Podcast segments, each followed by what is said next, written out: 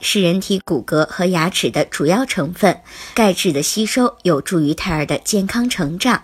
孕妈妈是胎儿钙质的唯一来源，所以孕期补钙也就非常的重要。鉴于补钙对孕妈妈的重要性，正确的补钙方式也就成了一种极为重要的事情。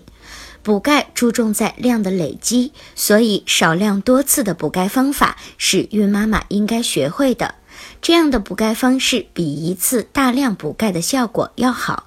正常人体不能全部吸收一次性大量的摄入钙质，势必会造成钙质的流失和浪费。所以，孕妈妈在补充钙片的时候，可以选择小剂量的钙片，每天分两至三次口服。同样的方式，五百毫克的牛奶也不要一次性的就喝完，把它分为两至三次来饮用，这样补钙的效果就会明显的提高。